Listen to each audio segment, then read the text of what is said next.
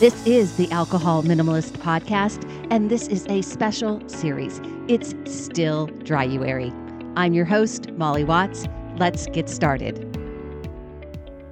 Hey, hey, welcome back to the Alcohol Minimalist mini series. It's still Dryuary. If you haven't already listened to them, you can find three shorter episodes already released this week that are dedicated to helping you manage your mindset and get you through the messy middle of the month. If you're listening to this on the day it's released, it's January 18th. We are now officially on the backside of the month. And I hope that if you're a regular daily drinker, you're beginning to really notice some of the benefits that are happening.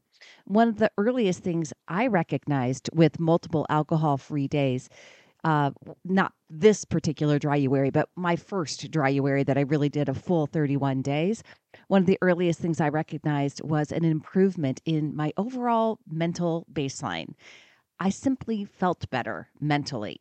That's saying something because January in Oregon is definitely not my favorite month.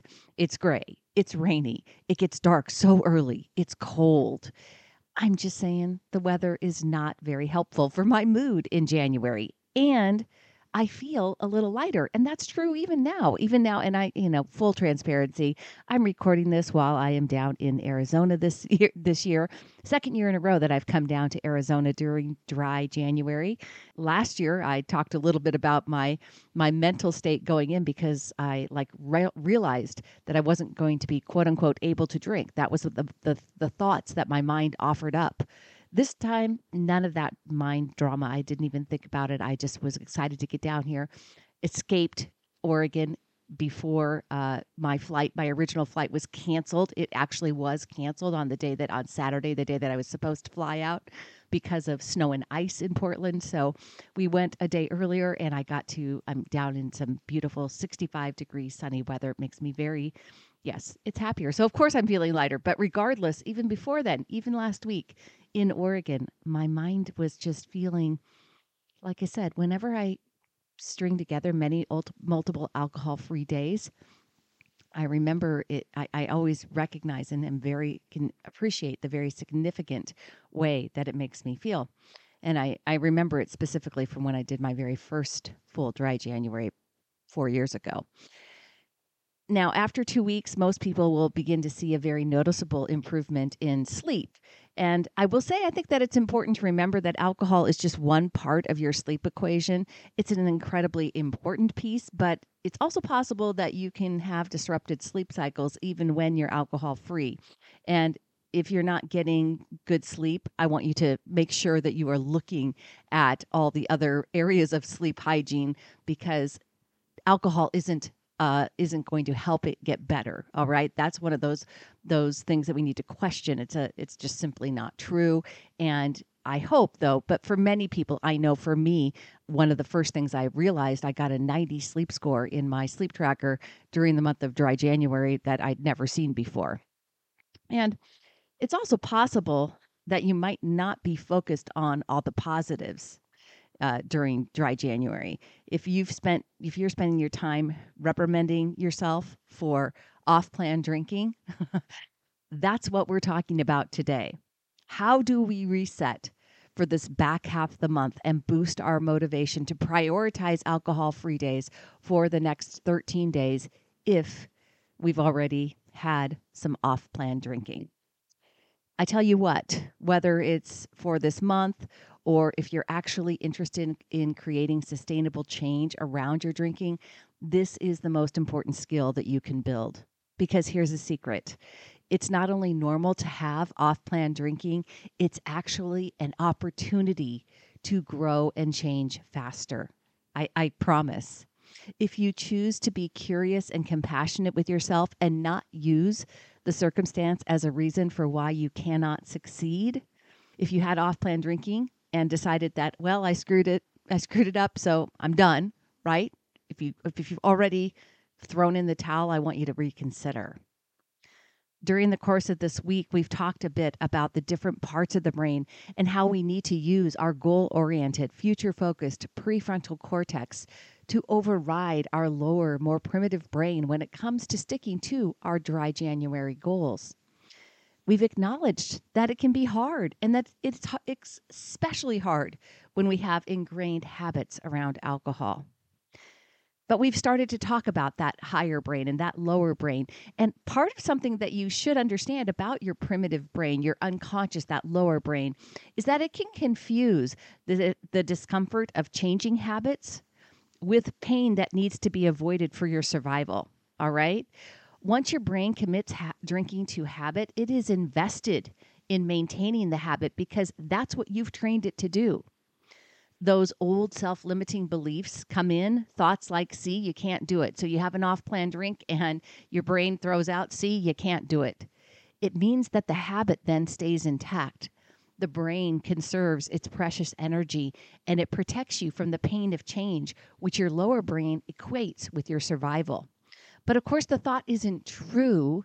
It's simply a thought that you've had and you've practiced for years and challenging those old self limiting beliefs, questioning them, and ultimately changing how we talk to ourselves when we don't do what we've promised ourselves we will do.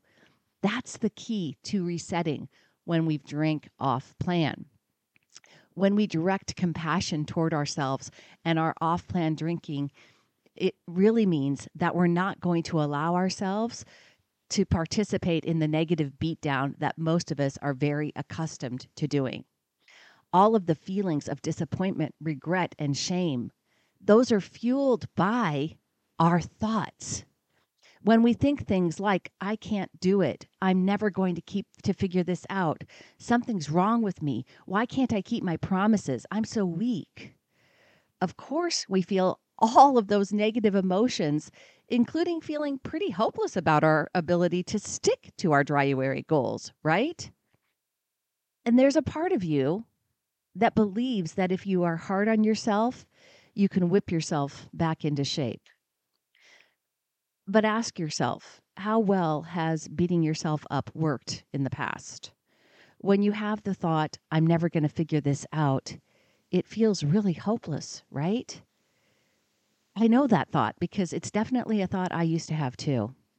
What I know is that feeling hopeless is not the emotion you need to help you take positive actions. When you feel hopeless, you are far more likely to just throw in the towel and say, screw it, I blew it for the rest of the month. Hopeless people don't finish strong. The way that you don't end up in that camp, the hopeless camp, You've got to look for thoughts that are fueled by compassion and curiosity. It happens when you believe that there is a path forward for you. And the way that you get that belief is by practicing curiosity and compassion.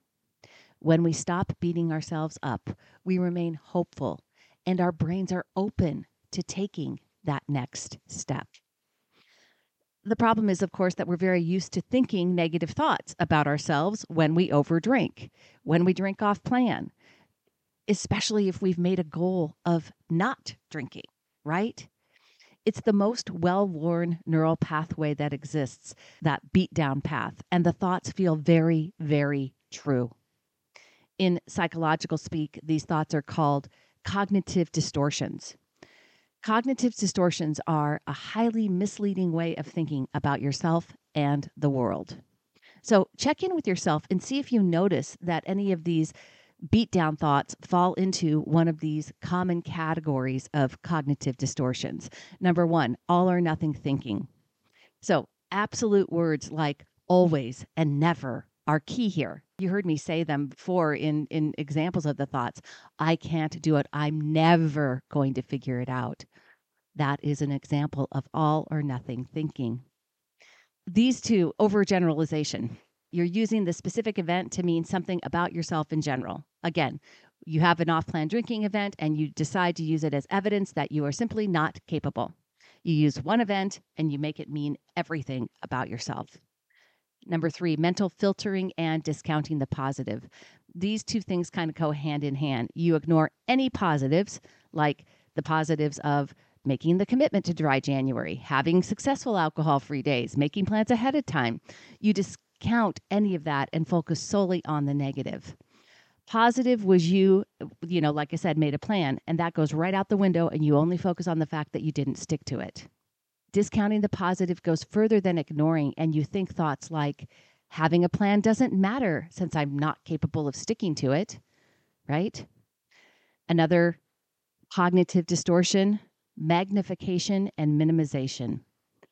Similar to mental filtering and discounting the positive, you magnify the negative meaning of going off plan and you minimize the positive of having a plan in the first place. Right? I want you to think about that. I hear it so often. We make going off plan mean everything, and the fact that we had a plan mean nothing. All right? That's a cognitive distortion, and you got to be aware of your thinking. And another one, the last one here of these cognitive distortions, emotional reasoning.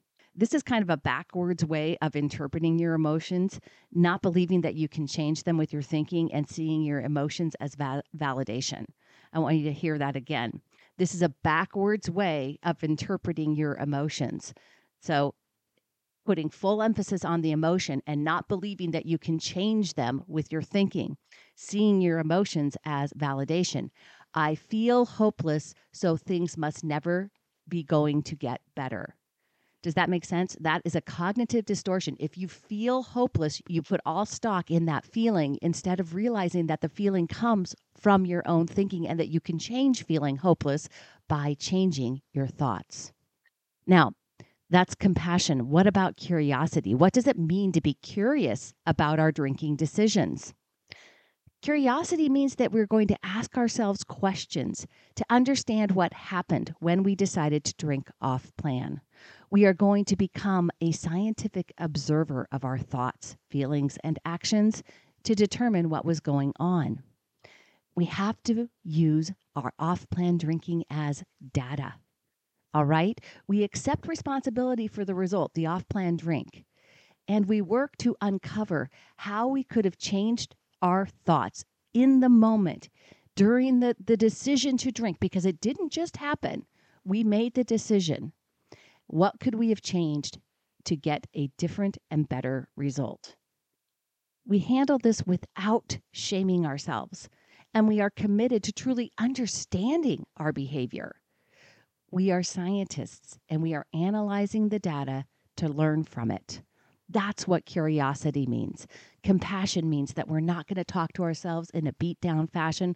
We're going to really hold space and look at what's happened, and we're going to use curiosity to analyze it. As with anything positive habit that you are trying to incorporate into your life, changing how you respond to mistakes and setbacks requires practice and intention. This isn't something that just happens overnight because you have got a very ingrained habit, I promise of negative self talk, especially when you drink off plan. You will need to purposefully redirect yourself when your brain wants to spit out thoughts like you know better. You've got to challenge yourself to use these missteps as an opportunity to learn. Be compassionate, be curious, and keep going. The only way that you don't succeed at dry January is if you simply quit trying. All right. Even if you've had multiple off plan days, the only thing that's stopping you from finishing strong is your thoughts. Let's choose curiosity and compassion and then figure out how you can show up differently today.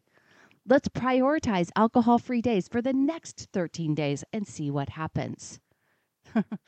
Tomorrow, we're wrapping it up with Oh No, It's the Weekend and other thoughts that we have about celebrating or relaxing, rewinding, rewarding ourselves, and how that all wraps up with alcohol. As a reminder, I've talked about it earlier this week, but I have just opened up my schedule for my new 12 week one on one coaching program. This is a very limited opportunity, and if you're looking to take what you've accomplished in Dryuary into sustainable change for the rest of your life, especially if you've had a lot of off plan drinking and you're finding it hard to stick to your dry January plans, I would love to have a conversation with you. Email me, molly at mollywatts.com, or go check out www.mollywatts.com slash work with me. That's what I've got for you today. Thank you so much for being here. Thank you for spending the week with me. I look forward to talking to you one last time during this bonus series. I will see you tomorrow.